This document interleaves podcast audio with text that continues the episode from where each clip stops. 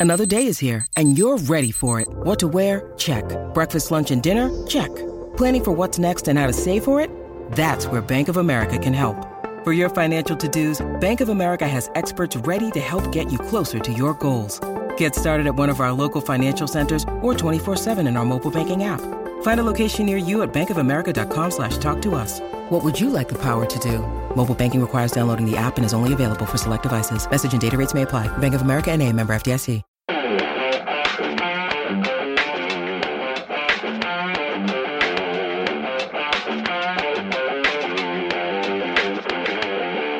Hello and welcome to the Transfer Window, the podcast that takes you inside the biggest deals in world football. I'm Johnny McFarlane and today I'm joined by pod regulars Duncan Castles and Ian McGarry. This week it's a deep dive into Champions League action as we ask if Liverpool's two legged victory over City propels Jurgen Klopp into the elite of European managers and what he has to do to evolve the club from cup heroes to league winners. We assess Pep Guardiola's next move as he faces up to a painful defeat and ask can you win the Champions League when you only play one way? And we address speculation about the futures of Old Trafford striking talent as Anthony Martial and Marcus Rashford look for more first team football. Will either leave Manchester United? Okay, guys, where else to start but last night's 2 1 victory for Liverpool in Manchester?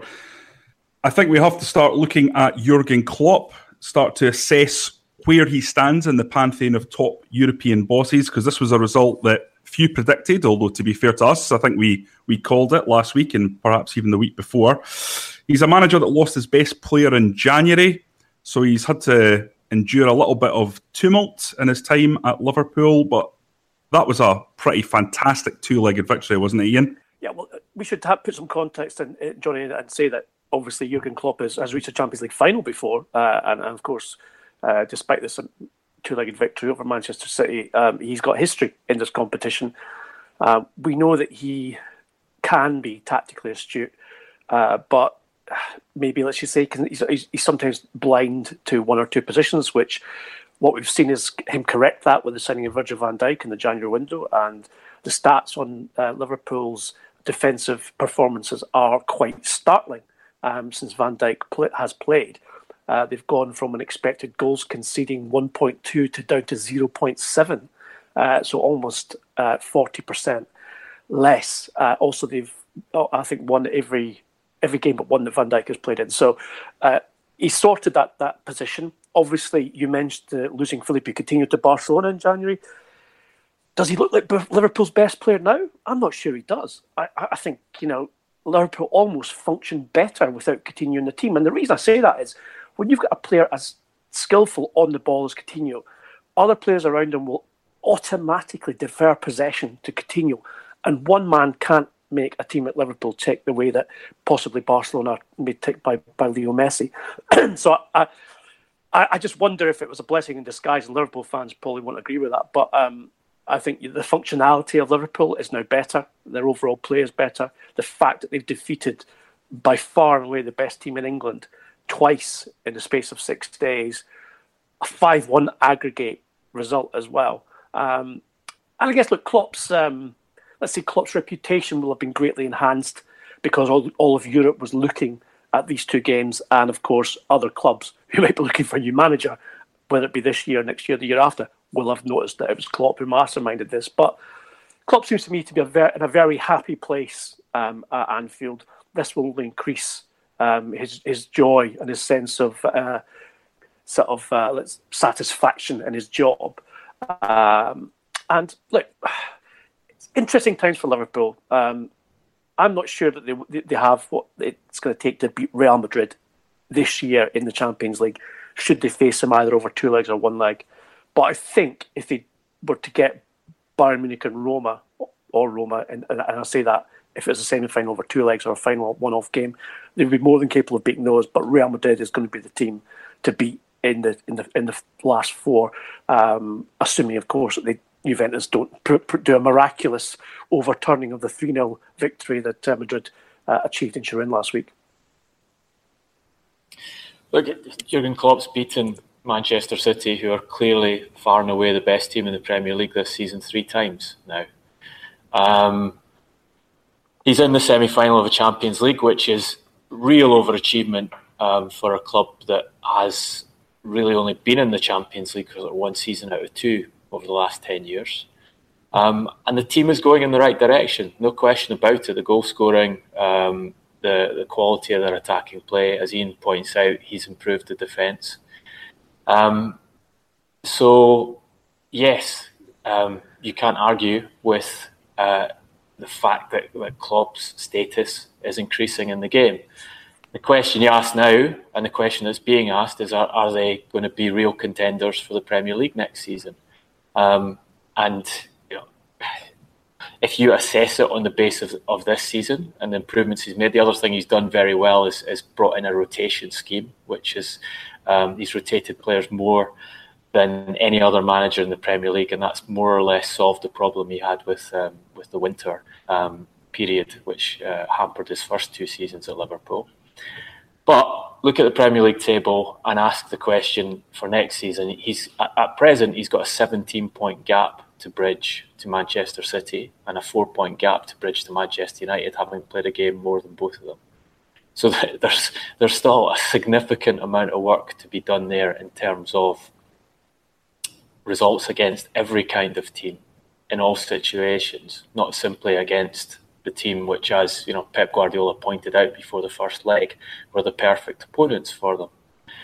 Um, but you also have to say that they have the opportunity to recruit, and they've been recruiting well um, in recent years um, to further strengthen the team to suit Klopp's way of playing. They've got Naby Keita coming in into the midfield in the summer, who should um, greatly strengthen their midfield and and alter their attacking options. Um, they're looking for a new goalkeeper. I would expect them to spend very heavily on that position. Um, and, he, and he can afford probably to add another couple of players um, if Fenway Sports Group are prepared to support him in the market and give them a bigger share of the broadcasting revenue than they have before. So that changes the dynamic and he'll have better quality player and a, and a deeper squad to work with. My question will be how much can he change um, his tactical outlook to be more adaptable for certain situations in certain games, which has always been his flaw and the reason why um, he hasn't, or most of, most of the times when he reaches finals of competitions, he's failed to win them. And um, you know, if he fails to win the, the Champions League, reaching the final, then you would say, you, would have to say that the campaign is a success, regardless, uh, because of you know, the, he has poorer resources than the opponents in the Champions League. Never expected to get that far, but going down the line, um, as manager, with the ability to build on what he has already, then we start testing that um, that uh, capability of him as a manager to win with better resources against the better teams in difficult situations. Ian, one of the things that I notice about Klopp and Liverpool's transfer strategy is they seem to be very fixed in their ideas about certain players coming in. Naby Keita, they're going to have to have waited the best part of a year to bring in Van Dijk. They were absolutely focused on, and despite the huge commotion surrounding that transfer, they waited to get it done. Uh, Oxlade Chamberlain was another one that they had their eyes on for a long time. How important has that been to their success in terms of the way Klopp builds his team? That's true, Johnny. It's, it's a very deliberate um, methodology. It's something which Klopp has, has always used, but uh, especially uh, at Dortmund, and now you're seeing the integration of players like Alexander Arnold um, and Andy Robertson as well, young young players who have taken a while uh, to break into the first team, but who Klopp is quite meticulous in the way that he trains and coaches players and, and will only integrate them in, a gradual way. So obviously, players like Van Dijk who come uh, ready-made, as it were, with lots of Premier League experience, are able to go straight in there. Keita is going to be an interesting one, um, adapting from the Bundesliga, uh, and also a team like RB Leipzig um, to a team like Liverpool, to, to, like chalk and cheese in terms of obviously tradition, history, status, uh, privilege, um, and young players like Keita sometimes can be a little bit scared of that. Um, so that'd be interesting one to see. Uh, question: Will he challenge for the Premier League next season? Well, yes, they'll buy a goalkeeper. Um, there's been interest in Alisson at um, Roma and also Jan Oblak at Atletico Madrid. I think if they buy a central defender to partner Van Dijk, uh, strong um, and someone who can pass out like Van Dijk does, that'll be that'll be very helpful. Looks like they're going to lose Emre Can, although who knows what a Champions League semi-final appearance might do for his decision making. And then obviously you've got the Holy Trinity up front, um, who if they keep them together, then are obviously as good as anything in Europe uh, and certainly England. Um, Liverpool's downfall in terms of their Premier League campaigns under Klopp has been their lack of consistency against teams in the bottom half of the table, not actually against the top four, top six. The record under Klopp in the top four, top six is very, very good and consistent. Um, so Klopp knows what he has to fix, and as Duncan said, it's up to whether or not Fenway Sports Group want to invest in what looks to be certainly becoming and is a very exciting project. Um, one word of caution that I would sort of just want to throw in that every Liverpool manager since Kenny Dalglish uh, won the old First Division title, they've been charged with winning the Premier League, and none has, has, has managed to do that. And we had a similar Liverpool team, and it was a Premier League campaign, not a Champions League campaign under Brendan Rodgers uh, four years ago, where they got very close to winning the Premier League. And of course, we all know that it was the you know built around the brilliance of Luis Suarez and he fit Daniel Sturridge. Um, and then seven months later or six months later, Brendan was sacked. Now, what Brendan Rodgers failed to do was to do what Klopp's done and get Liverpool to Champions semi final. Liverpool fans sate themselves on their five European Cup wins and on their his- heritage in the premier club competition in the world. And Rafa Benitez bought himself a lifetime season ticket of popularity with Liverpool fans, um, who some of would you believe would still have Rafa back, despite the years of failing to make an impression in the Premier League because of Istanbul in 2005.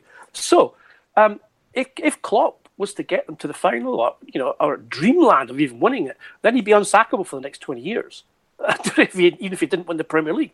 So, as I said, a little note of caution: get it right, and, and this can progress. Then we need to invest, and it can progress.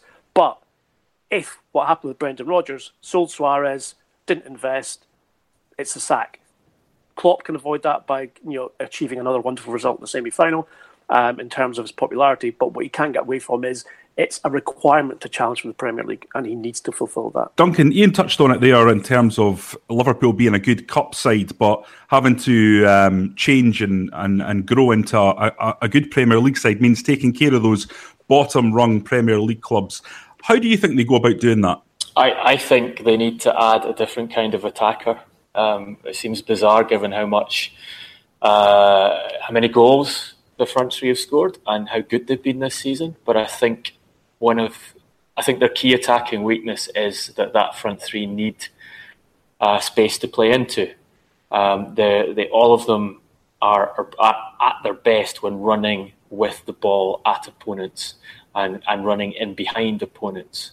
And we've seen multiple times this season teams who play uh, deep against them and deny them the space to run in be- behind them and close the space in front of them, stopping them from scoring goals.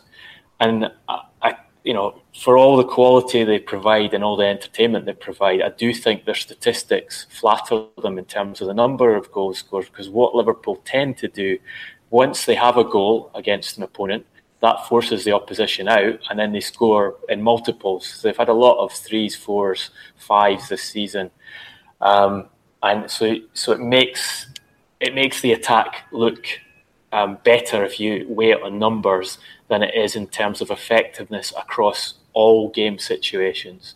So for me, if I was um, advising them in recruitment, and uh, quite possibly they're, they're, they are doing this anyway, uh, I'd be looking for a player with some of the elements that Coutinho had, um, who is comfortable in one-on-one situations or you know one against two situations and able to beat opponents, score goals from outside the box, and break defenses from outside the box. I think that that's what they really need to to get them through those games against the bottom half of the table, and also to get them through games like um, Manchester United, where where the opponent is savvy enough to to design a strategy to stop their attack. And you know, we saw Mo Salah at Old Trafford have um, probably his worst game of the season. Um, not a single shot on target, only one shot at all in the final minutes of injury time, being marked by a converted winger in um, in Ashley Young.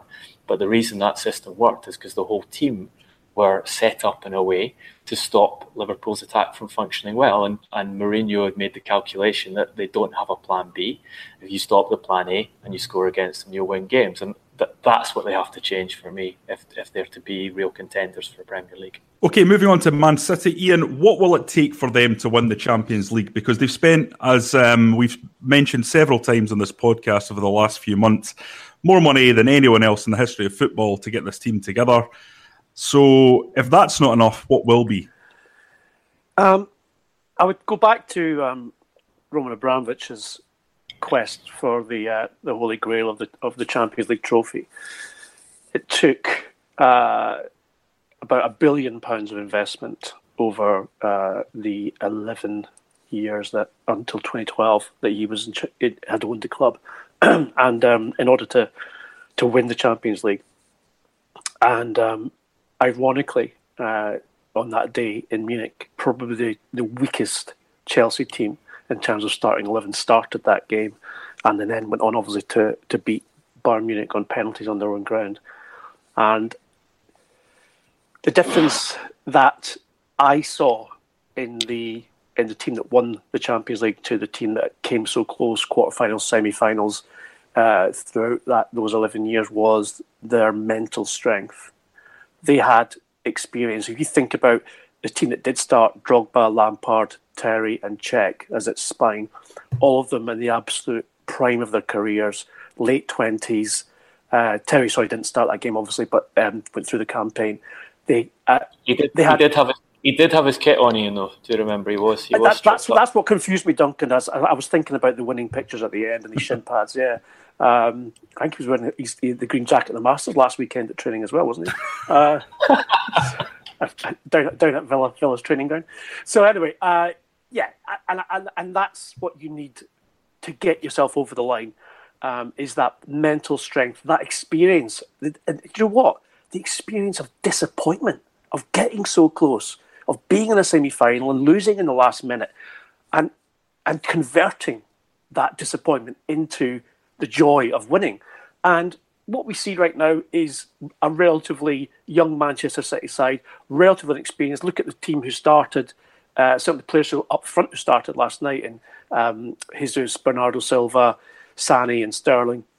They don't have yet in their armour the experience of huge disappointment, of the experience of playing at that level, concentrating for 94, 95 minutes to play your 100 percent and be on it. So, look, they've got they've got the right manager. You know, he's he's proven that he's won the Champions League. So, um, despite any mistakes he made tactically or in team selections over the last week, um, I don't think Manchester City's owners will be looking to you know to be firing Pep Guardiola anytime soon. Uh, I think they do believe in the, his project and what he's building, and what they've achieved in, in, the Premier League this season is justification of that. But they do need more uh, let's say guile. They need more guile to, to, to be able to compete in the big matches. And I think a bit like Liverpool, Manchester City don't really have a plan B. Pep likes to think he's got plan A, B, C right through to Z because, you know, he's one of the best coaches in the world. But I don't think he does. You know, and I think he made mistakes in both legs uh, tactically. But then he will point out the fact that, you know, they dominated possession and they, you know, did this and did that. The bottom line is they lost 5 1. Um, so I, I think in terms of what do they need to win the Champions League, well, bizarrely, yes, more investment.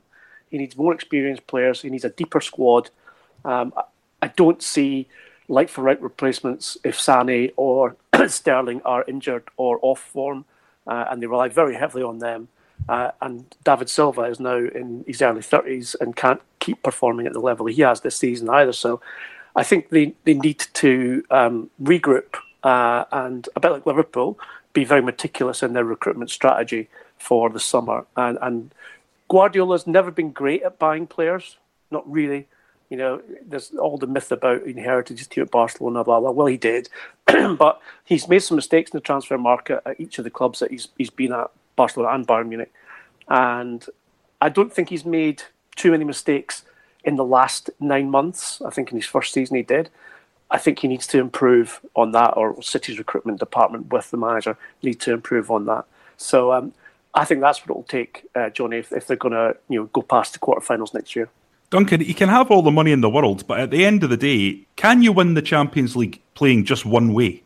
I think you can with all the money in the world. I think, yeah, I, I, honestly, I think if you do have all the money in the world, you can win. I think, I think it's a major limitation on on the major weakness of his management is that he is obsessed with playing one kind of football, and he believes that the, this possession-driven game is better than other ways of playing and will win. And, and you can see that from, from his press conferences. He keeps on talking about the statistics of the team, them having created more chances, having more possession, having scored more goals than the opposition across the season. Um, and he sees that as a justification of this way of playing. But I, I think it comes down to when you start to play the very best opponents, if you if the that opposition know exactly how you're going to play, then they will take advantage of the weaknesses in your system. And every system has a weakness. If you play high line, um, high possession football, if you deliberately choose agile, small, technical players because they sit, they suit your system better. If you deliberately choose younger um, players because you want more malleable guys who will follow your uh, very detailed tactical instructions without question, then you leave yourself open to a lack of experience, which Ian points out is is fundamental to winning the Champions League. That's why new clubs don't win it very often, and and teams that have very few guys who've won the Champions League don't win it very often.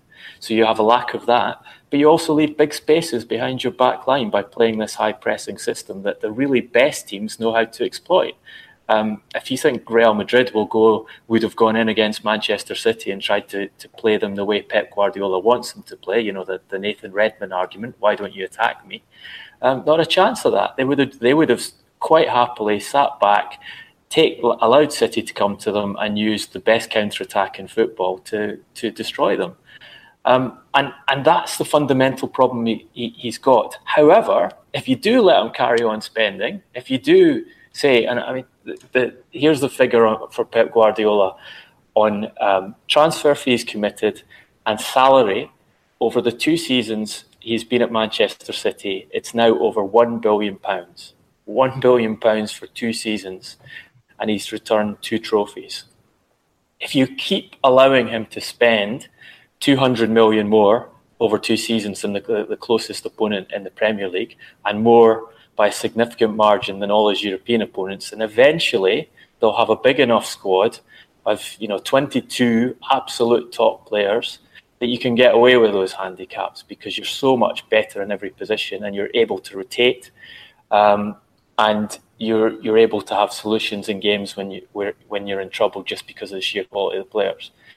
But it will take all the money in the world or all the money in football um, to do that. I, I think I think it's very difficult for him without having that significant spending advantage continually down the line to win the Champions League with this um, with this style of management and style of football he's put in place.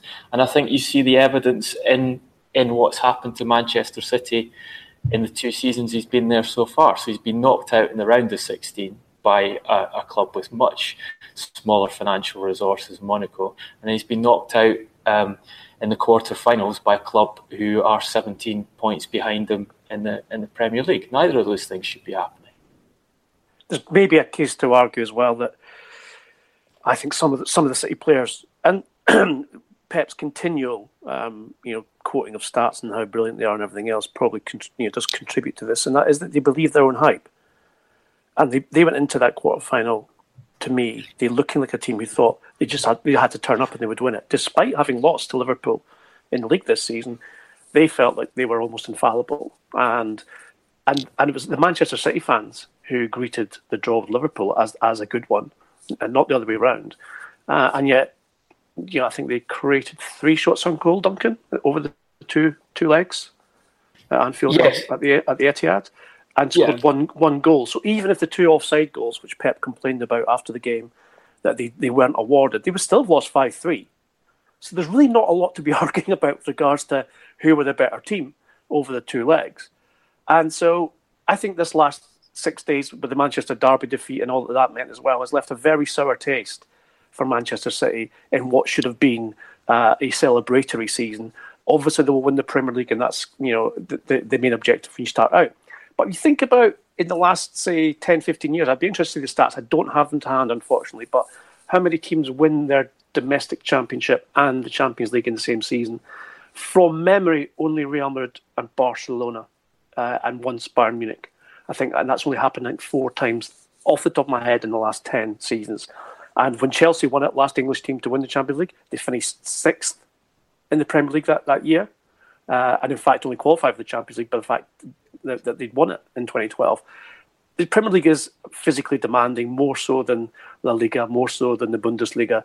And so you, you, you tend to come at a slight disadvantage. I'm not going to make excuses, but um, I do think that there there is a difficulty involved in winning your domestic championship and maintaining and sustaining both your fitness, your mental strength, and uh, your uh, momentum to take you into those latter stages. And Pep failed three times in three attempts with Bayern Munich, but won the title every year. He's failed twice now in two attempts in Manchester City, and won, won the Premier League once out of those two years having not got to the last state, well, in this case, the semi-finals of the Champions League. So there is an argument for that as well. Um, not making excuses, but just saying, you know, that, that is one of the things you have to overcome if you are going to win the Champions League. Yeah, I, I think, and that's one of the other um, drawbacks of Guardiola's method. And it's happened. It's no coincidence that his teams. We talked about this this in the podcast months ago. It's no coincidence that his teams from Bayern Munich to Manchester City have declined in performance towards the end of the season because he's so demanding of his players on the pitch. He makes them run more than the opposition. Um, he doesn't rotate his players very often. He trains them very hard um, away from the games, and he's mentally demanding on the players. So they get they get tired at this stage of the season, both mentally and physically, and the performances drop off.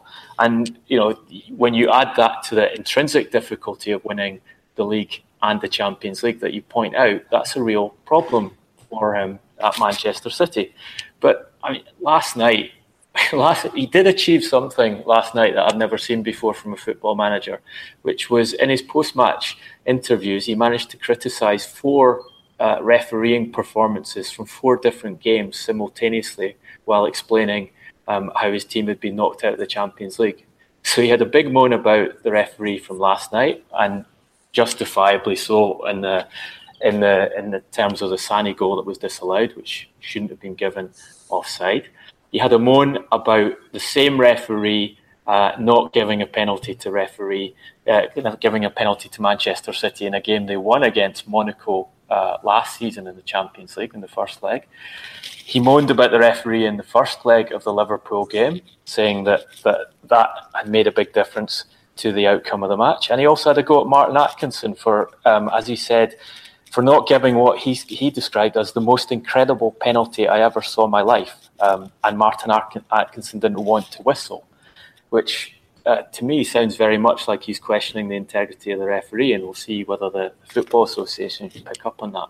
But referee uh, managers complain about referees all the time, but if you if you're going to blame the referee after a five-one aggregate defeat in which your team had three shots in target over the two legs, um, you really got to look at yourself and ask whether what was more fundamental to the defeat was the fact that you changed your tactical setup for the first leg, uh, confused your own players, played a centre back at left back against the best uh, forward in the division, and saw your team go down 3 0 by half time. Um, that, I would argue, had a lot more to do with Manchester City failing to reach the semi finals of the Champions League than the refereeing performances in the two games. Do you, do you think that translates to the players, Duncan? You know, that. Um, anxiety about the referee, the the fact that he got himself sent to the stands. Is there a, a sense that his lack of personal discipline, as displayed last night, is part of the problem with Man City?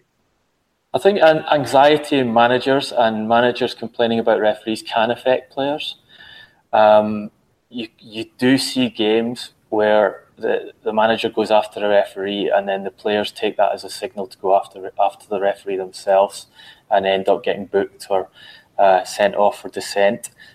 Unquestionably, unquestionably, his decision to go after Lahoz at half time um, uh, about that uh, Sané offside goal, and, and, Guardiola insists that he didn't say anything um, derogatory to a referee who, who, you know, he'd announced before the match he'd had n- numerous problems with in, in, in previous games he'd refereed, which is already quite an odd thing to do. The decision to go after him at half time and say enough that he got sent to the stands definitely affected uh, Manchester City in the second half in the sense that he wasn't on the touchline able to communicate uh, the changes required to chase the game. And they were still, you know, at that point, they were only one goal down. If they'd scored early in the second half, then then there was a possibility they'd come back into the match. But, but when you're chasing the game, that's when you need, especially in the second half of the match, where managers are are required to make tactical um, changes and just communicate things to the players as the opposition tire. If you take yourself away from the touchline in that position, you affect your team for sure. So, so yes, it, I, I, would I would say it definitely was to the detriment of Manchester City that he got himself sent off at half time. To be fair, um, the great football analyst Liam Gallagher, formerly of Oasis, called this before the game even started last night when he tweeted uh, about Pep's team selection. And obviously, we can't say this on a family podcast, what Liam Gallagher wrote, but it was not complimentary. Uh, in fact, he did tell Pep to go somewhere where Pep wasn't prepared to go, and it wasn't the stands. So, um, don't look yeah. back in anger, Liam. Uh, hey, I think you might find that that was tweeted back to him several hundred times. But uh, yeah, on a more serious note, look, I agree with Duncan on that. I think um, it was he gave Pep Guardiola must take responsibility for the fact a he criticised and pointed out that he had history with this referee. The referee referees are egotistical. They have to be to be what they are. They do care about what managers think about them, and they do think, "Oh, really? That's what you think? Okay. Oh, what? Give me a decision to make, Pep. What does Pep do? Gives him a decision to make. Send him to the stands or not, because I'm going to complain to you about this.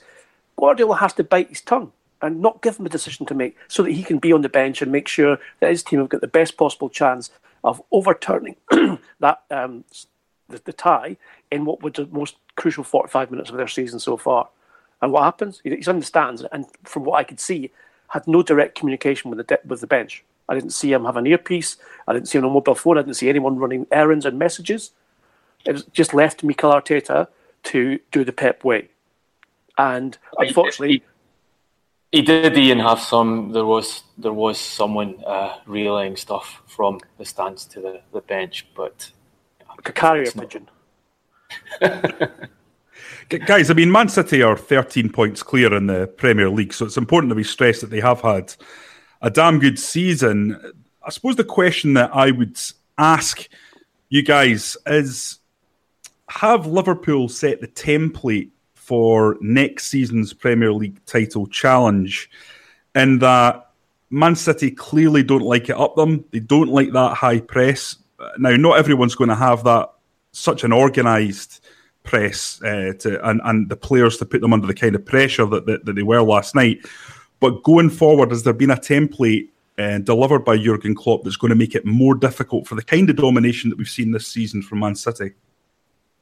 I think it, when you're uh, any manager, whether it's Wigan Athletic or, or Liverpool, you look to your opponent's weaknesses, and the first thing you do is, well, who beat them and how did they do it? So I think there's no doubt that you know everyone will sit up and take notice. I guess the what most people would point out because Manchester City should and will continue to get good results in the majority of their games, certainly in domestic competitions, is that you don't you don't always have the personnel to be able to do that, or you don't always catch Man City on, a, on an off day like Wigan did in the uh, in the FA Cup. So I think it's something which, yes, can be a lesson to others, but unless you've got both the tactical nous as a manager and the personnel to carry out what um, the, the sort of gegenpressing that, that Klopp uh, so dearly cherishes, um, then you will struggle anyway because they're getting behind you with the pace of Sterling and Sané, and they've got natural goal scorers in Aguero and Jesus. So uh, it, that's really what you're up against. It's not quite as simple as oh well, let's just sit down and watch those two Liverpool games again, and, and you know we can all take advantage and Man City get relegated.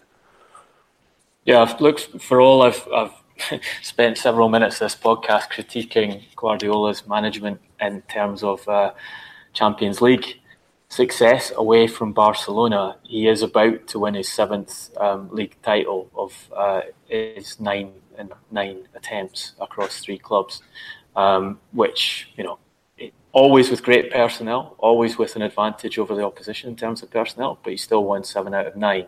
And that should tell you that clearly Manchester City will be favourites to win the Premier League again because the way he sets up and manages his team, although they have drawbacks in certain areas across the course of a league season, what works um, more often than not. Almost every time he's been manager, it's worked. So you would you would expect it to do so again.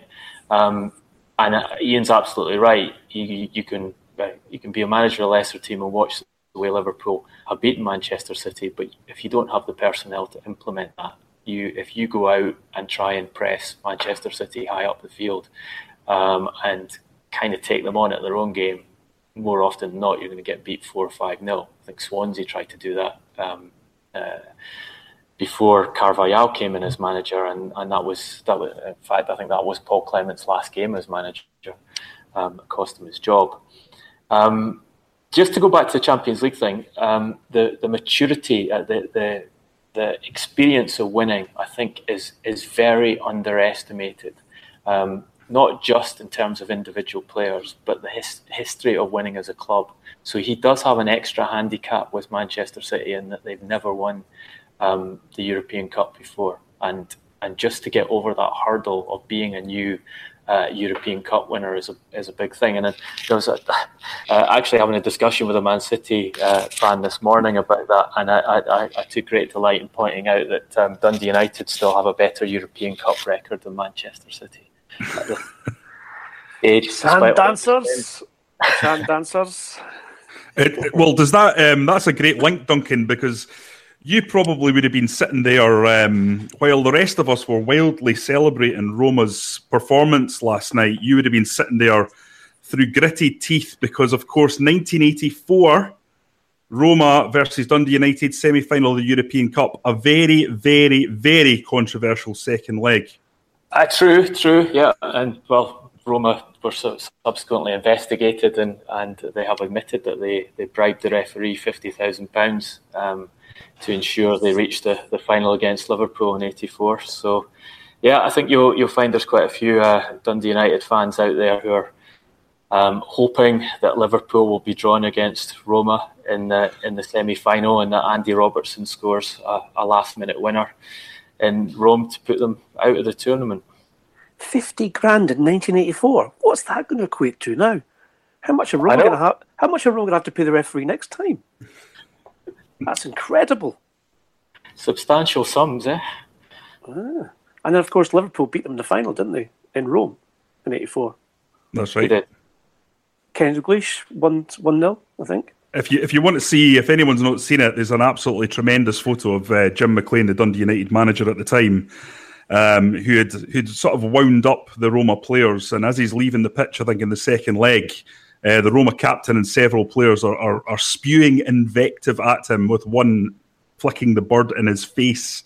Um, just Google uh, Jim McLean picture. It's it's quite something, isn't it? It is, and, and just to just to correct you there, Johnny, Jim McLean. The only thing Jim McLean had done to wind up the Roma players was to beat them two 0 in the first leg, four 0 and um, the the reason there was such. Uh, an attack on McLean and actually um, the whole United team going to that game. And uh, McLean didn't talk about it at the time, interestingly, but in his biography, he talks about the, the being in fear for his life um, around that match because of the lack of security around him and the way the, the, the Roma uh, fans were behaving. The reason that happened was because in the, the press conference after Dundee United's 2 0 win at Tannadice, the, the, um, the Italian press accused him of, of doping his players because they couldn't believe that a small Scottish club had, had beaten a team that included you know, uh, Cerezo and Falcao, so two of the best uh, Brazilian internationals at the time, and done it so easily. And, and McLean um, joked that um, whatever he'd put in the tea, he would have to put in the tea every week. And uh, uh, unfortunately, that got picked up by the Italian press as an admission that he he doped his team, and was used as the sort of the basis of this um, campaign of rousing the uh, Roma support against Dundee United before they they travelled um, for the second leg. Doping, bribery, Arabs. Where's this all gonna? Where's it all gonna end? well, I think we should probably move on to um, current Roma and what was an unbelievable result uh, last night in Rome. Ian, that must be right up there with the greatest ever Champions League performances.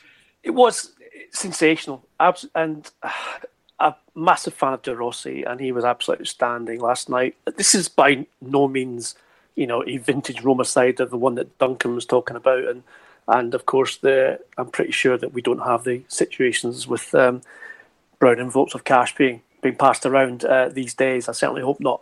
But um, to to lose four one in, in the Camp Nou, uh, and then to come back three 0 and win away goals is one of the I think the great uh, turnovers in terms of of uh, two legged results in the history of the Champions League against a, a, side like Barcelona. Um, who were expected to cruise through the semi-finals? Um, I said not not uh, I'd say there's young, some talented young players certainly in the Roma side, and you've got the experience of Edin Dzeko, and uh, he no doubt will be texting some of his old Man City mates this morning uh, just to um, make sure that they're aware that he's in semi-final and they're not. But um, is this the end of an era? Is this the end of the glory era for this event for this Barcelona team? Already lost Xavi. Uh, Iniesta leaves at the end of the season. Piqué, Busquets in the 30s, Messi over 30 yes, sure, they've got Suarez and people like Sergio Roberto. Uh, obviously, Coutinho's been brought in, but to rebuild a team that's been forged and has achieved such greatness and dominated Spanish and European football uh, over the last 10 years, and maybe even longer than that. Obviously, Real Madrid will contest that they have won a couple of Champions Leagues themselves and titles in that time. But, you know, a team hailed as maybe the greatest of all time uh, in that club level is it is it their time? Is this is this is this a, have we seen a watershed moment? I wonder, Duncan, um, with regards to Barcelona um, and what they've achieved in the past, and now what they face as a challenge. Well, it's definitely the case that the, the core of that team is aging. I, I, don't think Iniesta's made a final decision yet on, on whether he'll, he'll leave um, at the end of the season. And you would have thought that losing that game would actually make it more likely he remains in that um, had they uh, gone on to win the, the, Spanish title as they will do and won the Champions League um, this season, which you would have thought they had a good chance of doing, then that would, would appear to be the perfect time for a player of Iniesta's um, quality and history at the club to say, right, I'm, I'm going to leave for a final payday. Um, they're also they're also invincible, Duncan. So at the moment, so if they if they were to retain that through the rest of the league season, you would think that would also be a a fairly significant achievement.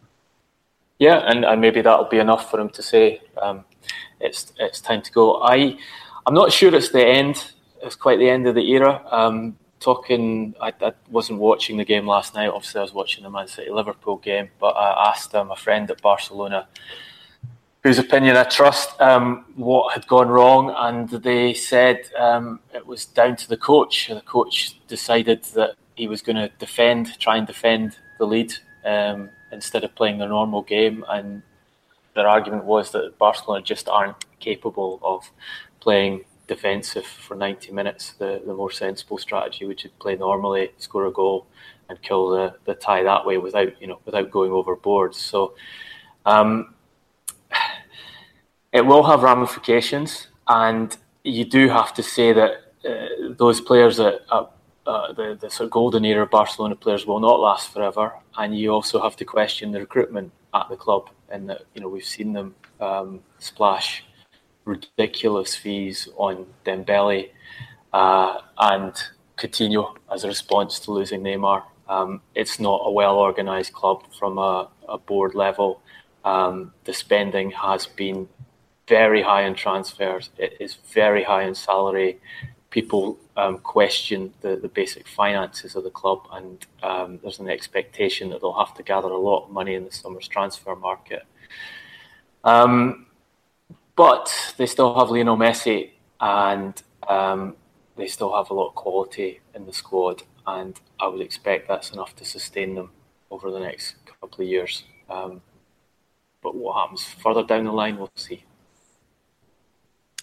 Just on Messi, Ian, is there a clear and present danger to his legacy given the way that Ronaldo has been performing? Ronaldo obviously could rack up yet another European Cup. Um, that this at this late stage in their careers, the Portuguese could actually overtake him in terms of uh, the goat argument. Mm, I, I, I think there's, I think Cristiano has always been on the wrong end of the argument about who's the best player in the world um, because people uh, aspire or or naturally side with someone like Messi, who's clearly incredibly talented and, and certainly one of the best players who's ever played the game. Um, and whereas Ronaldo is seen as someone who's more uh, physicality, strength, sublime moments of, of talent as well. but someone who's had to work a lot harder to his physique and his game because he doesn't have the, uh, let's just say, God given, for want of a better word, talent that Messi clearly has. um, Messi also has had the, the um, advantage of playing in a much better all round team, a team set up to play around him effectively that did happen for a couple of seasons at Real Madrid for Ronaldo, but it's not been the case for the majority of his career. But to win another Champions League, and remember, Ronaldo does have the one uh, gong that, that Messi doesn't, and that's a, a medal with his national team, uh, the European Championships, obviously.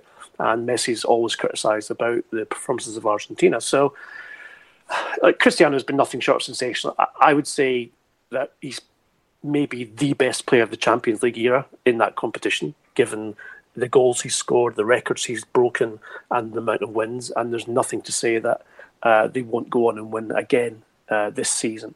And so, um, and Real Madrid are obviously the, the, greatest team in the history of the European Cup when you include the Champions League era as well. So, in terms of Messi's legacy, I don't suppose Leo necessarily would put it down just to you know Champions League. Uh, obviously, you know he's won a, a, lot of league titles and he's won the Champions League three times um, as well. So it's um, it's a debate. You know, even my my ten year old son actually asked me who the best players, uh, and he said not, not ones you can include ones you didn't see play. And I said okay, and I said uh, Messi, Ronaldo, and Maradona were my three top players. And he said, "Is it in that order?" I said, "No, I couldn't tell you which order." So, but I once did substitute Maradona in a game, so at least I've got that to say. what, what, did what did Maradona say when you took him off, Ian? He threw shit at me and called me a hijo de puta. Where was this, Ian? Oh, it was a it was a, a sort of um, all stars match that uh, I was involved in in Chechnya of all places a few years ago, and uh, El. Your career takes you to some strange places, Ian. it has, it has. Hey, yes, my team was brilliant. You should. I had, an incredible team out that night, and Diego was the captain and uh, Figo was uh, was someone on my midfield. I had McManaman and Fowler there. I had uh, Bobo.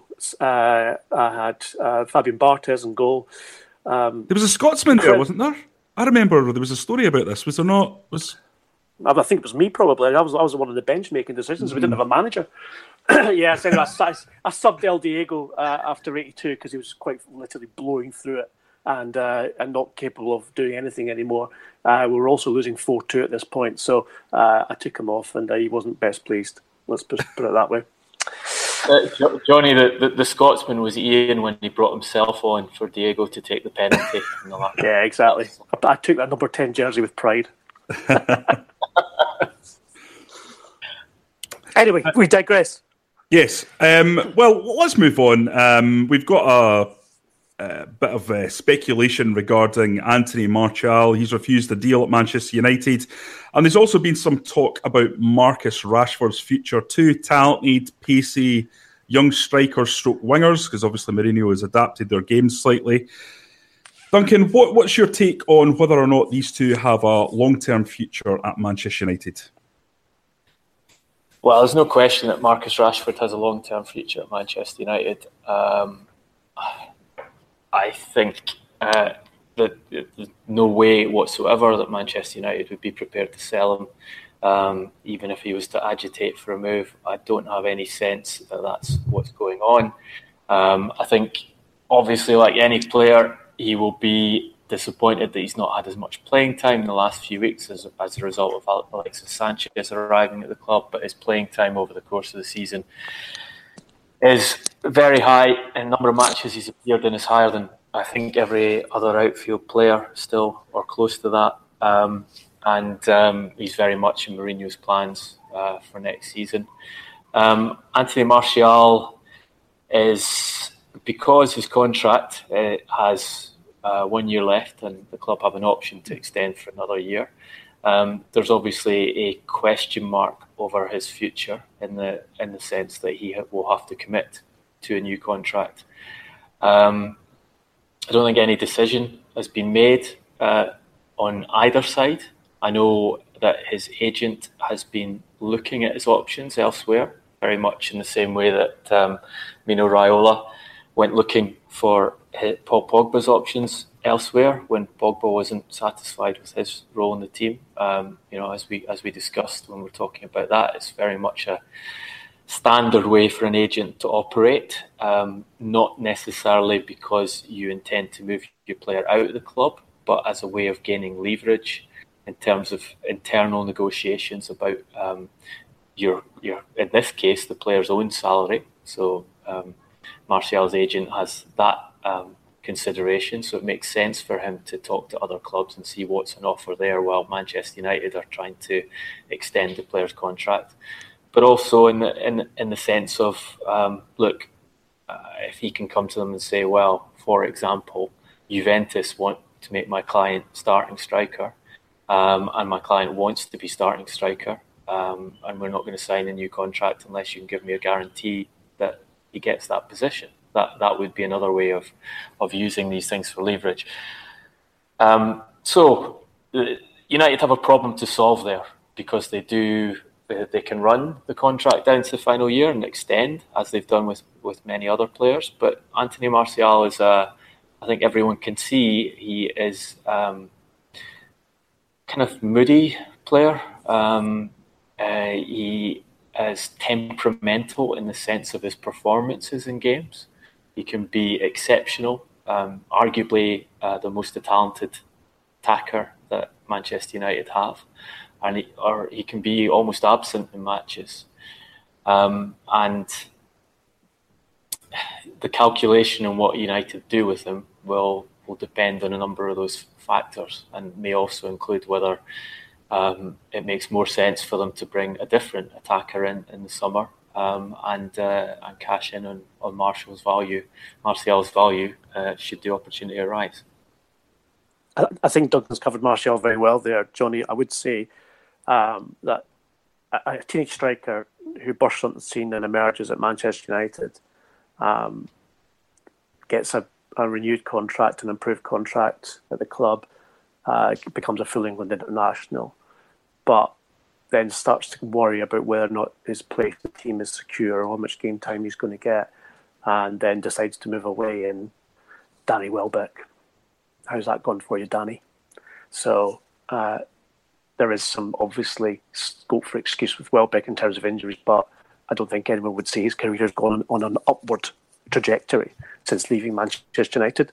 And so if I was advising uh, Marcus Rashford uh, on his future and whether or not he's having second thoughts or first thoughts about uh, where his career is going, I would just say Danny Welbeck, and then hopefully that he will make the right decision and stay where he is. Rashford is very highly regarded by Mourinho.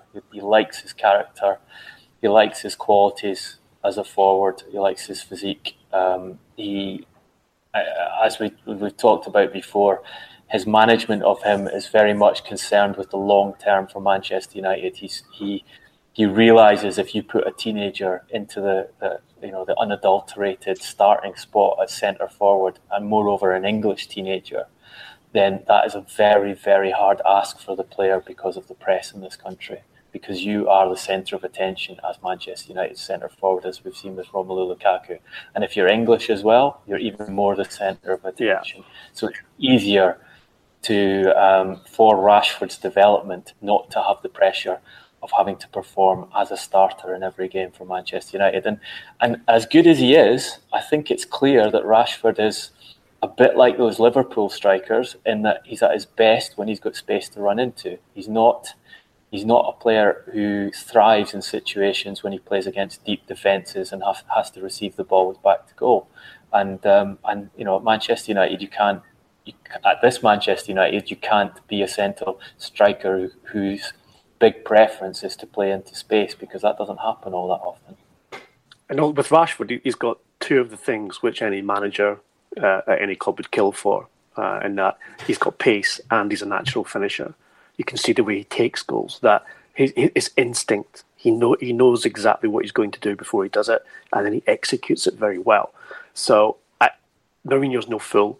He sees a young guy who he can coach and make better, and Rashford should uh, reciprocate that faith by staying at Manchester United and honing those natural gifts into becoming a much more effective player. Because at the moment, um, probably one thing that's missing from Rashford's game is game management in terms of uh, the chances he doesn't take, um, and also he's still learning how to play and off the channel on that left hand side uh, and come inside. And, and, yes, he likes to run at players, but he needs to adapt his game that he arrives in the box for other people to supply him with goals rather than simply um, running through and, and, creating chances on his own. So uh, I do think Rashford is, you know, better off where he is. Okay, guys, we're moving on to the quick fire round now. And given that we've had a little chat about the GOAT, the greatest of all time, we're going to look back on the players of the last 30 odd years. And um, I'm going to give the guys an option. Number five, there's six, there's five players there, and uh, so Ian will go first, and he'll he'll give us who he thinks is the fifth best on this list. Hopefully, get down to the best, and I'll give both guys an opportunity to tell us who they think is the best. So we're going to start. Hopefully, it makes sense once I start. Um, Ian, number five. Number five for me, Ronaldo Phenomenal uh, of Real Madrid, PSV, Inter and AC Milan, Brazil. Uh, fantastic goal scorer, well, one of the most um, ex- exciting players to watch in the last 30 years. Duncan, number four. Uh, I'd, I'd have to have Ronaldo, that Brazilian Ronaldo at number four, and I would relegate Zidane in that list you've given us, given us to number five because I thought uh, that Ronaldo was the all time uh, score, leading scorer in the World Cup at one point, um, and uh, such a great goal scorer of goals through his career, um, despite some even after a very serious uh, knee injury. It was two periods in his career when he scored brilliantly. So I'd put him ahead of Zidane for that reason. Already controversy. And I'll, I'll, I'll, I'll make the case, therefore, that Zidane, as an all round player, uh, was so influential, not just uh, at uh, Juventus and Real Madrid, but for his country as well. Um, okay, all ended a bit ignominiously, but uh, now you know carving his his own name and history as a coach. But uh, as a player, one of the best I've ever seen. So number okay. four for me. Number three.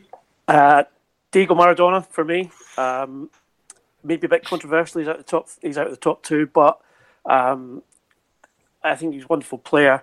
Obviously beset by demons, but you know of the five, they're, they're with Messi, possibly the most naturally gifted, um, but played in a different era to the two um, players we're going to be coming on to um, when it's it's harder, I believe, uh, in the more modern game uh, to sustain success. And so for me, I'd, I'd, have Maradona at third. Duncan, do you believe that Maradona would be outside the top two? I would make an argument for Maradona being ahead of Lionel Messi simply because of the era he played in. Um, I think he was as naturally gifted a player on the ball as Messi, but he played in an era where opponents were allowed to kick lumps off him and, and take him out of the game. And I, I think if you put Maradona in the in the current refereeing environment, he would be way, way beyond the exceptional player he already was. But I'll leave him in third place because he's been managed by Ian McGarry, and that's going to. I, it's not the first career I've killed. um, number two. Uh, well, then it becomes Lionel Messi for number two because um, Maradona uh, was managed by Ian McGarry, and that, that tells you my number one is Cristiano Ronaldo. And I would reverse that, Johnny, for not for controversy's sake, but yeah, I think Cristiano, a wonderful player, and also someone who is only to be admired. But I think that Messi, for me, and I, you know, I've seen him play countless times. I've been privileged to see them both. Ronaldo and Messi play countless times, and um, it's very difficult to split them. But uh, in terms of sheer gut instinct, who's my favourite player? Who's the best player? I would put Messi ahead of Cristiano. My argument in Cristiano, Cristiano Ronaldo has always been this: if you were uh, if you were buying a football club and you had unlimited budget to spend on just one player, um, and that player had to make the rest the, make up for the, the quality of the rest of the team. You had the choice between Ronaldo or Messi. Which one do you choose? My argument would be at the moment um, they're absolutely inseparable. But about five years ago, you would say Messi was the clear favourite for this, and I think we won't we won't truly know until five years down the line because it seems to me that Messi is slightly on the wane, whereas Cristiano Ronaldo has changed his game and uh, still has the opportunity to go ahead and and I think forge his own greatness beyond beyond argument. You know, you, I think we talked about it in this podcast a few months ago we said that he intends to play on until he's 40. Um, he's he, two years older than Leo as well. Remember? I think I think you I think you've you've got to be very careful with arguments about players being on the wane. Remember, um, the almost the entirety of the Madrid press were saying that Cristiano Ronaldo was on the wane at the start of this season, and he's um, it was time for Madrid to get rid of him. And look where we are now. Um, he's unquestionably the best player in the world at the moment on current performances. And and I think, but I do think your argument about down the line is an important one because Ronaldo has targeted playing into his forties. He's targeted not only just proving himself the best player, footballer of all time. His ambition is to become and to be recognised as the best sportsman of all time. And I don't think Lionel Messi has that same either has the same physique to last as long as Cristiano, or has the same um, focus so, and ambition on putting up numbers that, that Cristiano does. So Duncan, if he's going to be best sportsman all time, has he has he got a, a ride in the Grand National on Saturday? we'll be seeing him at the US Open in June. Tell you what, I think he'd make a decent boxer looking at his physique. yeah, that's true. I can see him playing uh, sweeper for uh, for the Galaxy when he's forty, just pinpointing seventy yard passes, like playing like almost walking football. taking, he's, taking for, he's 45 playing for the Galaxy. I did see a tweet. Taking all the free kicks and all the penalties. yeah, exactly. Yeah. Okay, I think we're delving into uh, dodgy territory, so yeah. perhaps we should leave it there. That's all from us. We'll be back next week, reverse, reverting to our usual time of a Tuesday release before 3 pm. To continue the debate, you can. You can follow us on Twitter. Uh, I'm at Johnny R. McFarlane, more importantly, the guys are at Garbo SJ for Ian and at Duncan Castles for Duncan, obviously. If you want to get the pod as soon as it becomes available, please subscribe via iTunes, and if you liked it, please review and rate us on there too. So, until Tuesday, thanks for listening.